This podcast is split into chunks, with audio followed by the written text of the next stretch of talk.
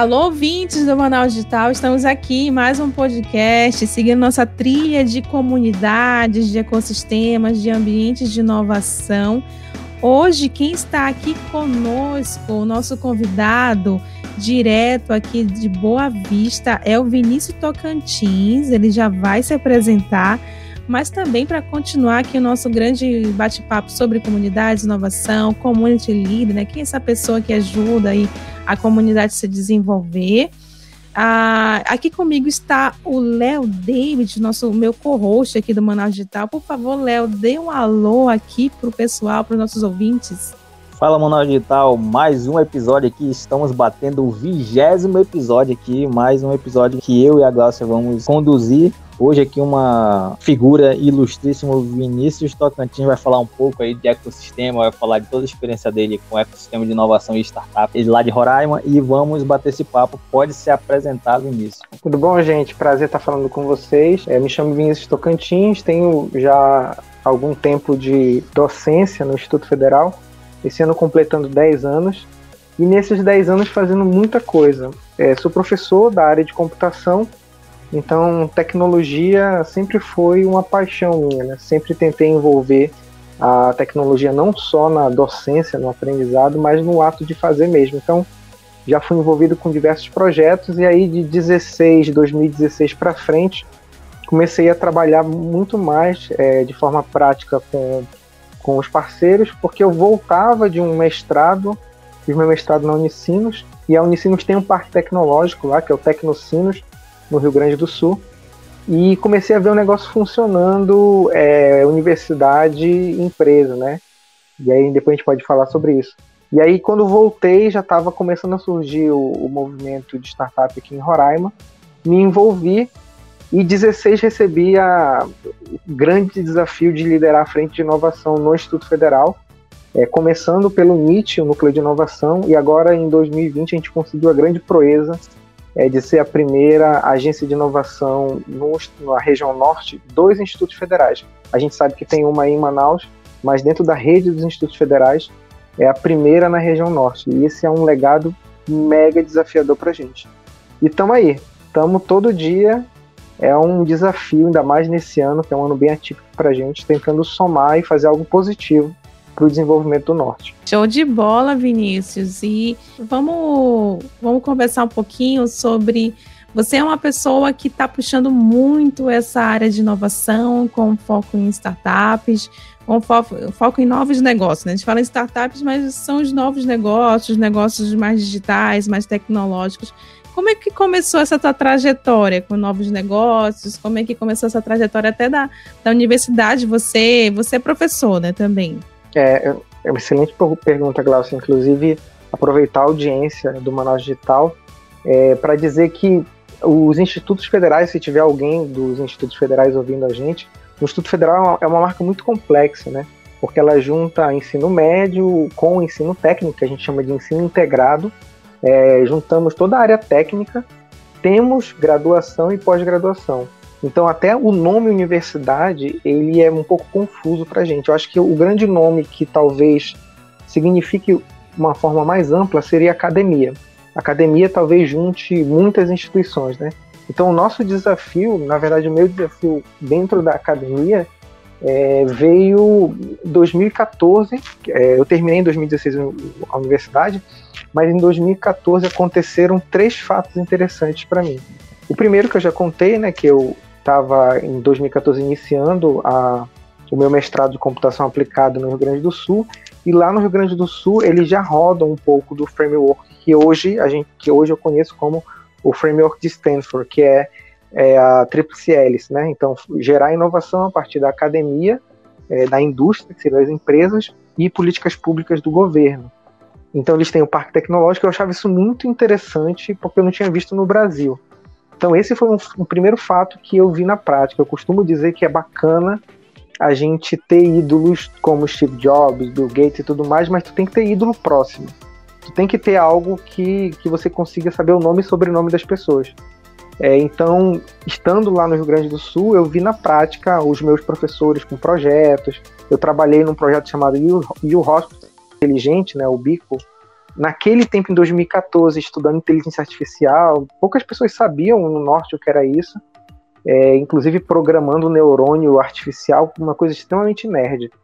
Então isso me fez despertar, porque lá eles trabalham com projetos cooperados com a Coreia do Sul, com a Alemanha, e eu vi acontecendo. Esse foi o ponto um que eu falei, cara, o negócio é prático, não é teoria de livro, dá para fazer isso. Uma outra coisa que aconteceu em 2014 também foi a primeira edição da, do SW, né, do Google Startup Weekend, foi feito aqui em Boa Vista no mês de 2014 pela Estácia. E ali foi o primeiro momento que eu vi aquela maratona, né, de em 54 horas desenvolver um, uma empresa ou, ou, modelar um negócio. Naquele tempo eu já tinha, já estava como mentor, né, como professor de computação, mas assim, ver de perto a molecada fervendo, sabe, a molecada interagindo. E isso também eu achei muito interessante. E ainda nesse ano também a gente teve, acho que foi a virada de 2013 para 2014, duas alunas nossas é, do curso técnico de informática, inclusive, só um parênteses aqui, a mulherada manda muito bem na computação, e duas é, alunas nossas submeteram um projeto na, no Instituto Claro. É, Instituto Claro era um desafio no Brasil todo, é, e eu co-orientei esse trabalho, e elas venceram, venceram não, elas ficaram em terceiro lugar nacional. É, e era uma coisa que elas ficavam muito felizes, é quando elas falavam, professor, não teve filtro de idade e nem de curso. Então era uma, era uma competição que trazia técnico, graduação, pós-graduação, mestrado, doutorado, estava todo mundo no mesmo bolo.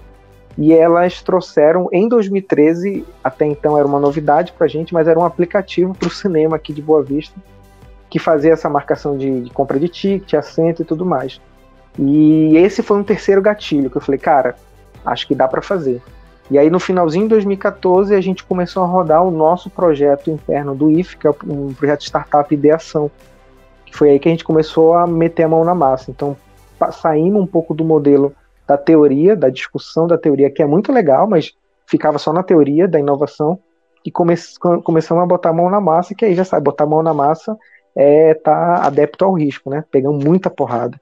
E aí aprendemos com isso também. Isso mesmo. E, e conta pra gente também, Vinícius. Ah, você contou muito de experiência que te, que te deu a entrada para todo esse universo de inovação, novos negócios. E, e, você é o professor, você até comentou na história, ah, é professor, ela te chama de professor, e, e hoje, né, você é a referência lá, você, oh, quero falar com startup, eu falar lá com Vinícius, lá dentro do, do instituto, da academia, né? Vou falar com o Vinícius. Eu, eu acho que é, acaba Virou essa referência? É, como é que tá? Eu tenho até um pouco de cuidado para não virar narcisismo, né? Mas eu acho que acaba acontecendo porque Boa Vista é uma capital pequena, né? Se a gente for é, comparar dois grandes centros da região norte, que é Manaus e Belém. É, eu tive a oportunidade de conhecer Porto Velho já também, e eu percebo que são essas capitais são um pouco menores e aí todo mundo se conhece, o networking é mais fácil, né? Então, na academia, a gente fez. A gente é a única instituição que está com um projeto tão longo assim, né? Esse ano estamos no sexto ano do, do ciclo Startup Ideação do Instituto Federal. Então as pessoas acabam perguntando para a gente muito, querendo ver o nosso pitch. A gente tem um pitch institucional, né? Para contar sobre a startup, como é que roda e tudo mais. Então, é, então já fizemos pitch para a Federação da Indústria, já legal. fizemos pitch para o Sebrae, já fizemos pitch. Fizemos semana, duas semanas atrás, fizemos para a Universidade Federal, que trocou de gestão. Então, apresentar como é que a gente roda. Basicamente é um PBL, não sei se, se o ouvinte conhece PBL, mas aprendizagem baseada em problema. É um PBL com um viés de validação de negócio e produto. Basicamente produto ou serviço, né? Então a gente acaba apresentando isso para os parceiros e acaba virando uma referência, sim, é, mas entendendo que hoje, e, e, o ecossistema mostra isso, né? Hoje tu não tem um grande líder que justamente é a dificuldade de ter um grande líder acaba transformando um ecossistema em ecossistema, né? Então a gente tem um pouco desse cuidado de entender que o IF vai, mas ele vai até a página 9. Dali do, da 9 para 10 ele precisa de um outro parceiro para continuar o processo. Show de bola. É bem isso mesmo, né? A gente tem, a gente fala muito disso sobre os papéis de cada um dentro do ecossistema e esse perigo de, de virar o ecossistema, né? De achar que, que só um que faz, que só um que, que, que roda tudo, que acontece tudo em relação. Porque aquele, aquela instituição, aquela pessoa começou. E é legal ter essa visão, né? Saber que, que lá em Boa Vista vocês começam a pensar, a academia pensa dessa forma. Tipo assim, eu preciso de um parceiro para ter o próximo passo. Eu preciso de um parceiro porque eu desenvolvo até essa parte aqui, a, os negócios, os novos negócios, a partir de, daqui eu preciso de alguém é, que desenvolva mais, que vai ajudar mais, que vai alavancar. Muitos professores nossos do Instituto Federal, mas também da universidade, retornam a Boa Vista é, de pós-graduação da UFAM. E aí existe o case clássico né, dos professores aí da pós-graduação da UFAM, que conseguiram vender o algoritmo é, e, e, tiveram um, um, lucro considerável. Né, esse acaba sendo um, um case que acaba rodando aqui em Boa Vista, principalmente por conta da galera que gosta de tecnologia. Então esse fator também da aproximação dos professores da UFAM com, com o Google, com o mercado, foi, foi bem positivo. Eu acho que seria é importante citar esse case porque Manaus também foi importante para gente. E, e para gente é importante, né? Para gente a gente tem muito essa visão, né? Hoje lá a gente tem a UFAM com o Icomp, é, as pessoas que saíram ali, os primeiras startups, os primeiros negócios que foram vendidos, a gente tem como grandes cases até hoje. É, você tinha comentado sobre aquele evento do, da Techstar, do Startup Weekend, que aconteceu, foi o quê? Foi 2019 que aconteceu? O, é, aí, o nosso de Boa Vista não foi em 2014, a gente teve a primeira edição em 2014 e tivemos uma segunda em 2019, ou seja, a gente teve um, uma diferença de ah, cinco segunda, anos né? entre uma primeira sim, edição sim. e uma segunda. É, eu é. participei do primeiro SW Retail e na minha equipe tinha quase toda a equipe era formada pela galera aí de Boa Vista, né? E eles tinham comentado que né, não estava tendo esse evento aí, então por isso que eu lembrei do que você falou. E aí, é, pô, eles saíram vitoriosos também, então a equipe ganhou, então eles saíram super felizes. Veio um comboio daí de Boa Vista para cá, veio professores é, acompanhando, só não sei da onde que era, não lembro, mas foi muito bacana. O pessoal interagiu, o pessoal participou ali, eu acho que foi mais de, de 20 alunos, se eu não me engano, universitários. E eles vieram daí de Boa Vista para cá, para se o evento não vai até eles, eles vêm até o evento, né? Aconteceu esse momento histórico mesmo. É, Manaus é sempre uma referência para a gente é, com relação a desenvolvimento tecnológico. Eu fui aluno do IFE, hoje professor do IFE. A gente sempre faz visita técnica em Manaus por saber que é aí onde estão as empresas de maior desenvolvimento. E aí a gente teve esse, essa diferença de cinco anos aí por uma questão de custo, porque tem um custo para se pagar. Então, ah, quem paga, quem não paga, ah, é muito alto, é muito baixo. E aí tem que ter um valor do ingresso. Ah, mas será que a galera vai pagar esse valor? E aí, assim, isso foi uma bola de neve de cinco anos. Até que em 2019 o Sebrae puxou, é, o Sebrae abriu os labs, né? Acredito que deve ter lab aí também de inovação em Manaus. E aí ele falou: não, a gente quer puxar para o nosso lab, pra, como, como se fosse uma inauguração para a comunidade do Lab Inovação Sebrae. E aí foi bem bacana. Eu estava mais ativo, né? Trabalhando com o pessoal, já um desenvolvimento mais próximo já. É, então, para as startups, eu e aí trazendo até o que você fala sobre desenvolvimento de novos negócios, né? Eu tenho uma, às vezes a minha esposa me escuta agora no home office, é, no trabalho, é, ela fala que eu tenho na minha frase tem muita palavra em inglês. E aí às vezes as pessoas não sabem o que, que é, entendeu? Então quanto melhor a gente conseguir traduzir isso, é mais interessante. Tem gente que não sabe o que é lockdown. E aí acaba usando essa palavra lockdown e não consegue entender. Acho novos negócios um nome legal sobre esse desenvolvimento de novos negócios, eu acho que isso tem alguns fatores que, que se aproximam, que estimulam, né, induzem a criação desses novos negócios. É, mais nesse conceito mais de verticais startups, investimentos e tudo mais, eu citaria o movimento Valley aqui, que é o movimento do Buriti. Eu não sei se a gente falaria mais na frente sobre isso, mas se quiser eu já posso explicando as fases do Buriti, né, como começou. Então, falando sobre o Vale, é uma percepção minha. Então, talvez encontrando outros é, membros do Buriti, talvez surja um outro entendimento. Eu vejo o Buriti é, em três fases. A primeira fase, que foi aquela justamente fase em 2014 do, do SW, que aí a galera, imagina, tu trazer um evento com a marca Google, a galera ficou testosterona lá em cima. E aí, ah, vamos ter que fazer alguma coisa e tal. De 2014 a 2016, ficou uma coisa mais solta, assim, uma coisa mais orgânica, né, menos organizada. E em 2016, é, eles inauguraram a marca Buriti. Foi inaugurado é, algumas, algumas startups e trouxeram os parceiros. Eu não sei como é o caso de Manaus, é uma coisa que a gente discute, inclusive o Franklin do Sebrae Roraima é um grande parceiro nosso. A gente discute muito sobre a formação do vale, dos vales no Brasil, né? É, eu não sei como funciona em Manaus é, com relação a grandes empresas e tomada de decisão. Na, em Roraima, é, existe uma força muito forte do público, do setor público. Inclusive, existe um conceito do tal da economia do contra-cheque, né, em que a, o poder público que comanda para onde vai Roraima. Nesse momento, em 2016, boa parte dos parceiros do Buriti eram públicos. Então a gente tinha a Federação da Indústria, a gente tinha a IFE, a gente tinha a Universidade Federal, tínhamos IEL, tínhamos Estácio, é, acho que Faculdade Catedral também, e que começaram a juntar para pensar é, ciclos de pré-aceleração por um case de uma empresa referência para a gente aqui, que é a Tictifone. Não sei se vocês conhecem a Tictifone, mas é a nossa referência aqui em Boa Vista. Aí inaugurou o segundo momento. O segundo momento é que a gente já tinha uma marca, a gente já tinha um nome, a gente já tinha um, minimamente uma, uma governança de para onde iríamos. Nesse momento, a prefeitura apoiou o projeto, trouxe para dentro de um centro de tecnologia, que é aqui na, na capital, chamado CCTI, e aí iniciou a segunda fase, que é o que eu, que é o que eu é, penso como se seria a segunda fase. A segunda fase teve dois parceiros centrais, que foi a prefeitura, que cedeu o espaço, né, fizeram co-work, e o Sebrae, que minimamente financiou as lideranças para estarem dedicados ao processo é, foram feitos três ciclos de pré-aceleração, que eram ciclos de seis meses. É, e aí eu acho que o último ciclo, se eu não me engano, ou rodou final de 2018 ou início de 2019. Eu acho que teve alguma coisa início de 2019. E aí a gente entra na terceira fase, que é a fase que a gente está vivendo agora. O que, que é essa terceira fase?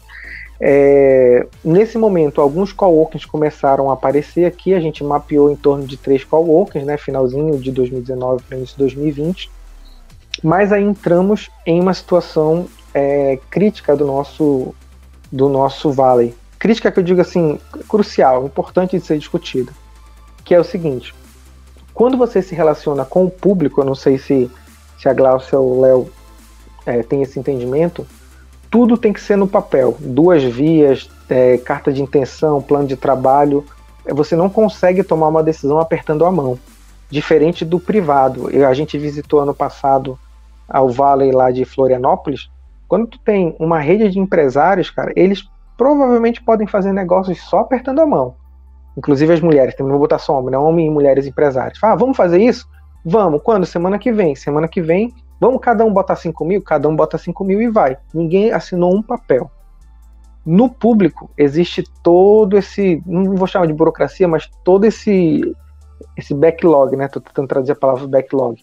E aí entra jurídico, entra análise de procurador, entra. A gente caiu num, num, numa construção de se o Vale precisaria ou não ter um CNPJ, é, porque o público não consegue se relacionar com uma entidade que não seja formalmente instituída, instituída né?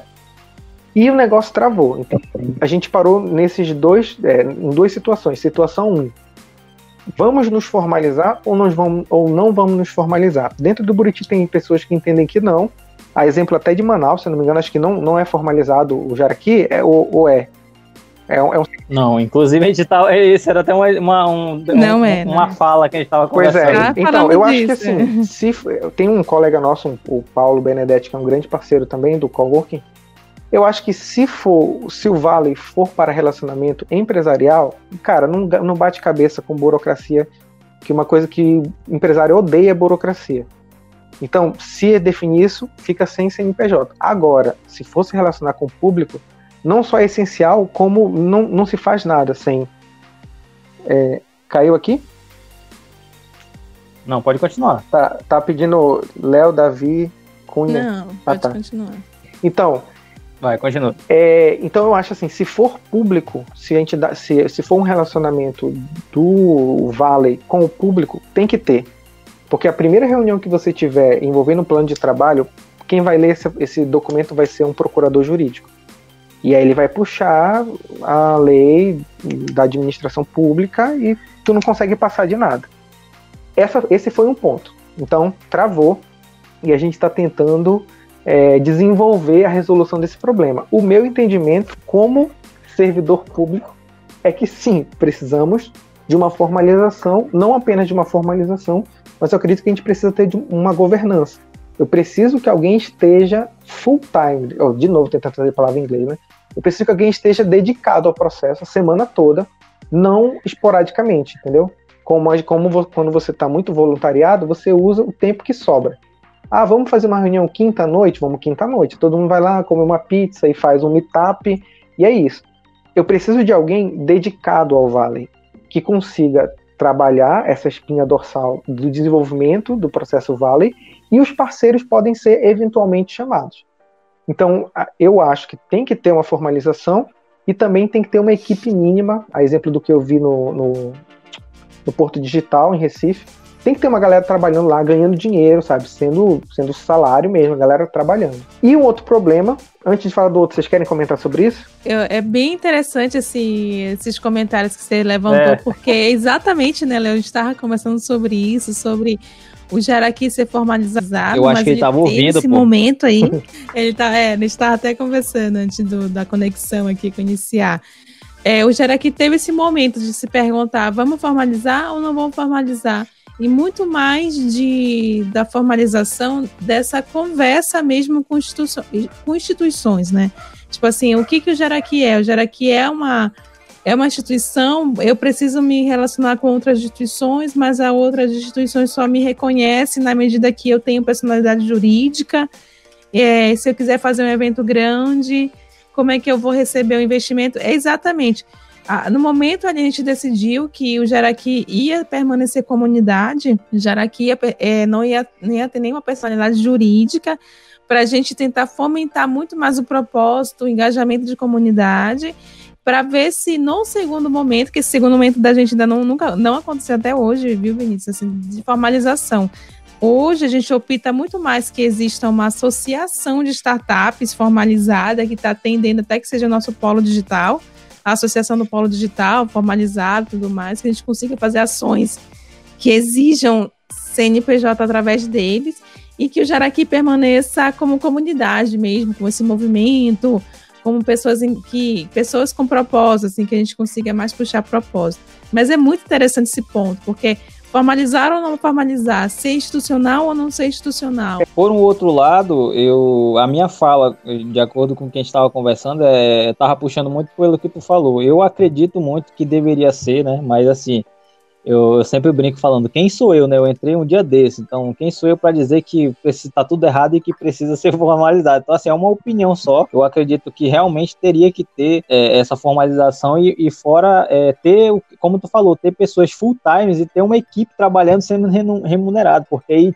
não dizendo que as pessoas que não são remuneradas não vão fazer o trabalho, mas a gente vai ter um time dedicado para aquilo que não vai estar tá, é, tentando ali ficar toda hora, é, como é que a gente fala, equilibrando pratos para um tempo para fazer a certa atividade. Então é exatamente essa visão que eu tenho. É, e é importante falar, essa conversa, por exemplo, que a gente está tendo agora, é uma conversa do Buriti de 2019, do começo de 2019, até rolou, assim, uma dúvida, pô, mas é aí, como é que a gente faz? Eu, eu penso que as duas respostas estão certas. Se você não quiser ter um CNPJ, Sim. tá certo, só que você entende com quem você conversa.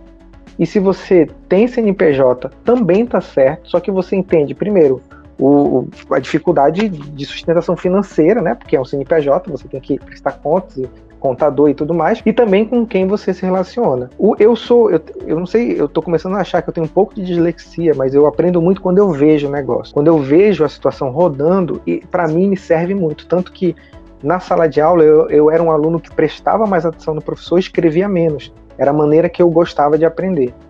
É, e eu vi isso no Porto Digital, até ouvindo o podcast de vocês, eu, eu percebi que tem uma pessoa do Porto Digital que está ajudando aí na construção, né? É, eles se formaram Sim. uma OCIP, cara, e uma OCIP que consegue trazer dinheiro de outros. Então, assim, ah, a Universidade Federal ela tem, sei lá, um valor de 100 mil reais para desenvolver essa ação. É, já que a Universidade Federal faz parte do conselho do Buriti, ela transfere esse recurso para que o Buriti gerencie a aplicação do recurso. Isso é possível, isso já acontece lá no Porto Digital. Na discussão que a gente teve no, no Buriti em 2019, pensamos assim também: ah, por que, que a gente é, não pega o CNPJ de uma empresa, é, de uma empresa do, vamos, vamos dizer assim, do conselho né, do, do Vale, e ela seria a formalização. Qualquer coisa de, de relacionamento que a gente precisar, a gente usa o CNPJ dela. No nosso caso, é uma referência aqui em Roraima é o Ideias e Negócios, que inclusive fez o projeto dos dois shoppings que vieram para Boa Vista. No público, e aí é bacana você ter um pouco dessa visão pública, né? Eu já peguei muita porrada nesse negócio. No público é o seguinte, cara, se o CNPJ for de algum parceiro que a gente já tem relacionamento, por que, que a gente está fazendo agora? Por exemplo, ah, vamos fazer com o Sebrae, mas o Sebrae já tem parceria. Por que, que a gente está fazendo outro agora? E se for com privado, por que aquele privado? Por que não outro? Então aí tu tem que abrir uma chamada pública, e aí não sei o que, não sei o que lá, também não resolve. É, e aí eu acho que entra o Valley, sendo Valley formal, ele entra num critério que é muito importante para acelerar processo no público, que é o tal de uma palavrinha chamada inegibilidade. Quando não tem outro Valley, só é tu. Aí só tem tu mesmo, então não faz de todo esse processo lento e moroso e já vai direto para parceria sendo o Vale. Agora, Exato. se tem outra empresa que faz consultoria de negócio, meu irmão, tu vai cair numa chamada pública aí. Vamos fazer isso só depois da pandemia. Aí compara as três é, e tal, né? Porque é exatamente isso que tu falou, né? É, é, os dois lados têm o seu bom e seu ruim. Tipo, é o famoso quando tu escolhe, tu automa automaticamente tu desescolhe, né? Então, é, os dois lados ali têm o seu peso. É, eu ia falar que tem muito a ver com é, para onde a gente está precisando ir, né? Eu visitei isso. de novo, eu visitei o, o Porto Digital, acho que foi em 2016. E eles contando a história de 2020, cara. Então os caras em 2000, eu acho muito bacana esses dois recortes, que é do Porto Digital e do, e do Vale lá do, de Florianópolis. Florianópolis é um negócio mais impressionante que os caras começaram uma política pública há 34 anos atrás. Agora tu imagina quantos partidos políticos passam em 34 anos. Isso significa que não era um grupo que é. queria. É um sentimento realmente de comunidade. Então é olhar para nossa comunidade e falar, cara, para onde a gente quer ir? Qual é o nosso potencial a nível de não só de geração de negócio, mas de estimulação das pessoas que estão em volta? E aí essa resposta talvez ajude. Talvez fale, cara, a gente não, não consegue sair daqui sem um CNPJ. Então a gente vai ter que estar tá todo mundo aqui, vamos ter que ter uma rotatividade de, de liderança, porque senão vai ficar um negócio muito com a cara do fulano. Então já sabe que a gestão é de um ano, por exemplo. Ah, mas eu não consigo fazer nada em um ano. Beleza, é justamente para tu preparar o terreno para o próximo e assim vai. Esse é um sentimento que a gente tem que ter muito coletivo, cara, muito coletivo para todo mundo. E, e, eu acho que é exatamente isso, assim, a, a comunidade ela traz muito o sentimento coletivo.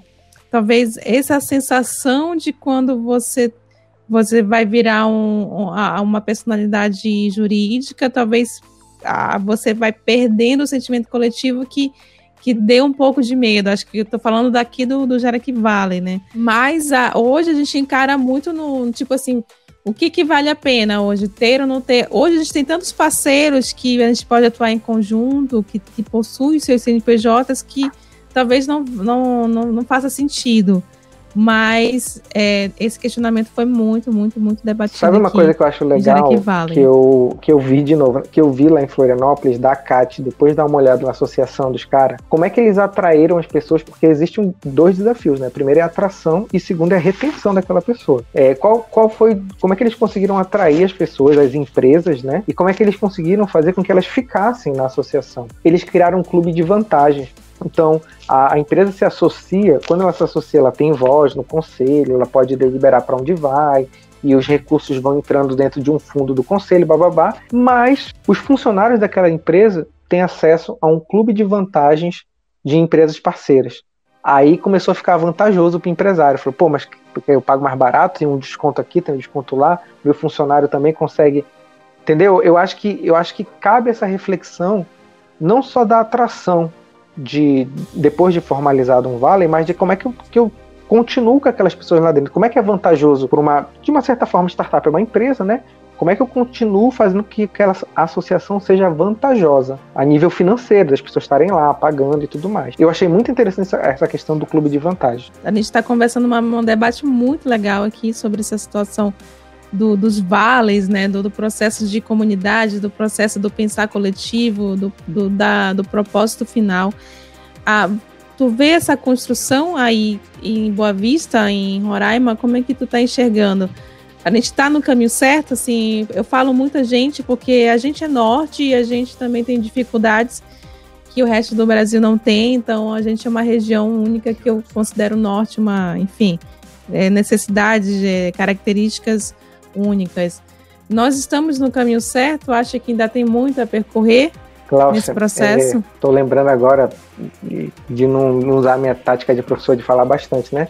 Faltou é, uma coisa para falar, que um, um, dos problemas era a formalização do Vale, e aí tinha outra coisa. Qual foi o outro problema? Vou guardar essa pergunta, tá? Qual foi o outro problema? Foram feitos três ciclos de pré-aceleração. E é como se você fizesse um cursinho numa cidade que não tem universidade. Então tu faz o cursinho, tu te forma no cursinho e não tem para onde entrar. Isso foi começando a desestimular o pessoal, a rede de, de parceiros também, porque foram feitas é, pré-acelerações que não tinham aceleração.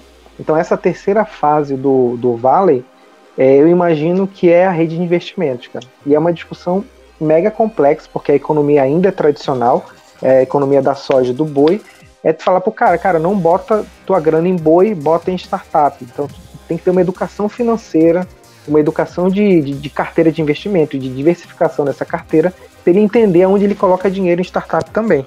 Então acho que esse é o terceiro momento, que vai discutir formaliza ou não formaliza, e vai, for, e vai discutir, cara, é, a startup ela precisa começar com investimento. Então vamos discutir rede de investimento. Faltou falar sobre isso. Não, mas isso é fantástico a visão, porque é, é a visão correta. Você, você não consegue Sim. estimular a, a alguém ter uma startup aqui se você o teu ecossistema ainda não está extremamente preparado é, para a próxima fase. E, e, eu não estou falando quem está certo quem está errado. Ah, o Jaraqui está certo, o Buriti está errado. Não estou falando nada disso. Porque a gente vive, a gente. Hoje em dia, não. Manaus está mais estruturada no processo. Mas teve um momento que a gente não conseguia passar da fase da startup alcançar investimento. Eu conseguia até preparar, eu conseguia fazer conexões, ela conseguia rodar, fazer séries mais menores de investimentos, mas quando a gente começava a falar de, de grandes escaladas para startups, a Manaus ainda não, não era local, ela tinha que sair daqui para dar certo, ela tinha que ir buscar em outro local esse tipo de situação. Hoje Manaus tem mais estrutura para isso, mas ainda não, não é assim o top, né? Não é o que a gente espera. E, mas esse é um pensamento muito válido até para tanto para qualquer pessoa do ecossistema. Se você é um líder de comunidade, se você está na instituição, porque isso é um pensamento que você qualquer, tipo, se eu estou montando um programa de aceleração de startups, eu tenho que imaginar é, em que ecossistema estou. Mas também lembrando, por exemplo, do próprio exemplo de Porto Digital e, e Startup C, né, lá de, de Florianópolis, e são eles conheceram com um processo muito, muito antes, né? Tipo assim, eu tô falando de 20, 30 anos para trás, que, que envolvendo o senso coletivo, o senso de mudança, a mudança da matriz econômica, e talvez agora é que a gente está remexendo isso Exatamente. aqui na nossa região. E aí, Glau, sem esquecer a sua pergunta, porque a gente não pode esquecer pergunta de entrevistado, muito menos das mulheres, né? Temos que responder a mulherada. É, se estamos Sim. no caminho certo. Eu, tô, eu sempre que eu faço uma, uma entrevista formal, eu tento desviar de dois assuntos, que é um cenário político, vou desviar desse assunto hum. que é mais polêmico que mamilos, e o outro assunto é sobre ah, o desenvolvimento dos estados na região norte. Vou tentar passar sobre esse tema para tentar explicar minha, o meu entendimento sobre a sua pergunta, é, mas de uma forma bem branda para não ser muito polêmica. É, eu tenho muita, que já falei para você, eu acho que eu tenho um pouco de dislexia e tudo mais. É, eu tenho muita dificuldade com palavras que são muito próximas, porque elas podem significar coisas diferentes e, e, na hora de falar as palavras são próximas. Por exemplo, até às vezes me confundo crédito, débito, às vezes eu me confundo com culposo e doloso, e eu percebo que alguns eventos e algumas estratégias é, trocam a palavra Amazonas e Amazônia. Eu acho que tem significados diferentes, só que durante o processo, vai na Amazônia mesmo, então eu faço, segundo o conselho, colóquio da Amazônia, não sei o que, que acontece em Manaus.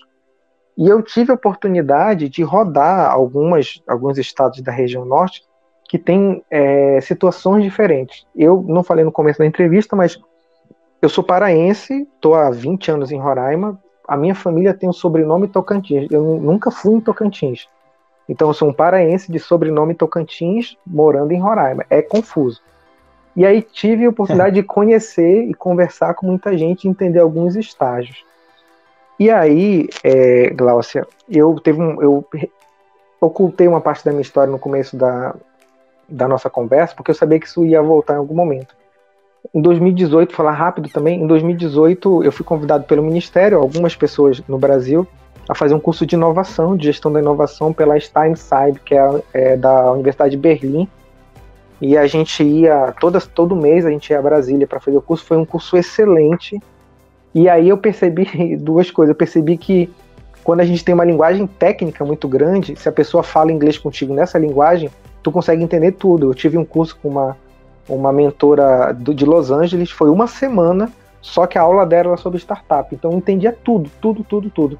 Numa outra semana, no outro mês, foi aula sobre precificação macroeconômica. Eu não entendi bulhufas, mas é porque a linguagem técnica é muito importante. E aí, no meio de 2018, eu fui à Alemanha, passei é, um mês lá, que era como se fosse o módulo prático né, da, da Universidade de Berlim. Cara, e foi loucura. E por que, que eu tô falando sobre isso para responder sua pergunta? Lá eu descobri uma história que é muito interessante. Na região sul da Alemanha, a gente visitou Stuttgart e Munique, que são cidades próximas, mais ou menos uma hora e meia, duas horas de carro, e eles contaram uma história que eu pensei muito sobre a Amazônia. Primeiro, que eles possuem governadores por região. É como se você tivesse um governador da região norte e a, a performance dele é que os estados da região norte dessem certo. Se não der certo, ele não ganha grana. Então o cara fica doido para todo mundo dar certo. E uma outra coisa que eu escutei, que lá é o berço do automobilismo, né? Não sei se vocês sabem, mas a, é, a gente ficou radicado em Stuttgart, né? A gente ficou lá, é, as aulas eram em Stuttgart, e era onde estava a Audi, a Mercedes, a gente visitou a fábrica da Mercedes. Depois a gente foi para Munique, onde está a BMW e tudo mais. E eles contaram a história que no passado, Stuttgart e Munique brigavam muito. Até que num determinado momento do desenvolvimento da Alemanha, eles entenderam que se eles brigassem, eles iam um anular o outro. Então eles se juntaram. Então Munique e, e Stuttgart se juntaram e aí virou o que é o polo mundial de pesquisa e desenvolvimento na área de automobilismo. Trazendo essa história para a nossa realidade da Amazônia, às vezes eu penso que Manaus e Belém brigam muito, cara. Às, às vezes eu olho e falo, meu irmão, já pensou se Manaus e Belém se juntam, cara? Porque agora tá na internet, né? Agora, tipo, tu, tu faz gestão da equipe online, tu não precisa ter todo mundo no mesmo escritório. E aí eu acho que a gente está num caminho certo te respondendo, mas eu acho que a gente poderia ser mais bairrista. A gente sabe do bairrismo do sul, provavelmente alguém que é, se você conhece um gaúcho, tem a bandeira gaúcha ou tem o chimarrão na casa dele, tu conhece um carioca, tem alguma coisa de referência, o nordestino muito forte a culinária e a música, mas eu acho que falta bairrismo pro norte, entendeu? E eu acho que esse é um caminho que a gente agora, nossa geração, sabe, a nossa geração digital, a nossa geração do stream, do on demand, a nossa entender que o processo de desenvolvimento é colaborativo, que aí você dilui os investimentos, mas você também dilui o risco. Isso quer dizer que eu posso estar fazendo é, com as universidades cooperadas, eu posso estar cruzando professor, eu posso estar cruzando pesquisador, é, empresários, eu acho que falta isso. Eu, e te respondendo, eu tenho um sentimento e é isso que me motiva todo dia.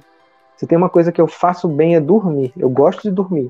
O que me faz levantar seis e meia da manhã, sete e meia da manhã para fazer é entender que a gente está no caminho certo. Mas eu acho que esse caminho hoje ele é um caminho da inovação aberta, é um caminho cooperado.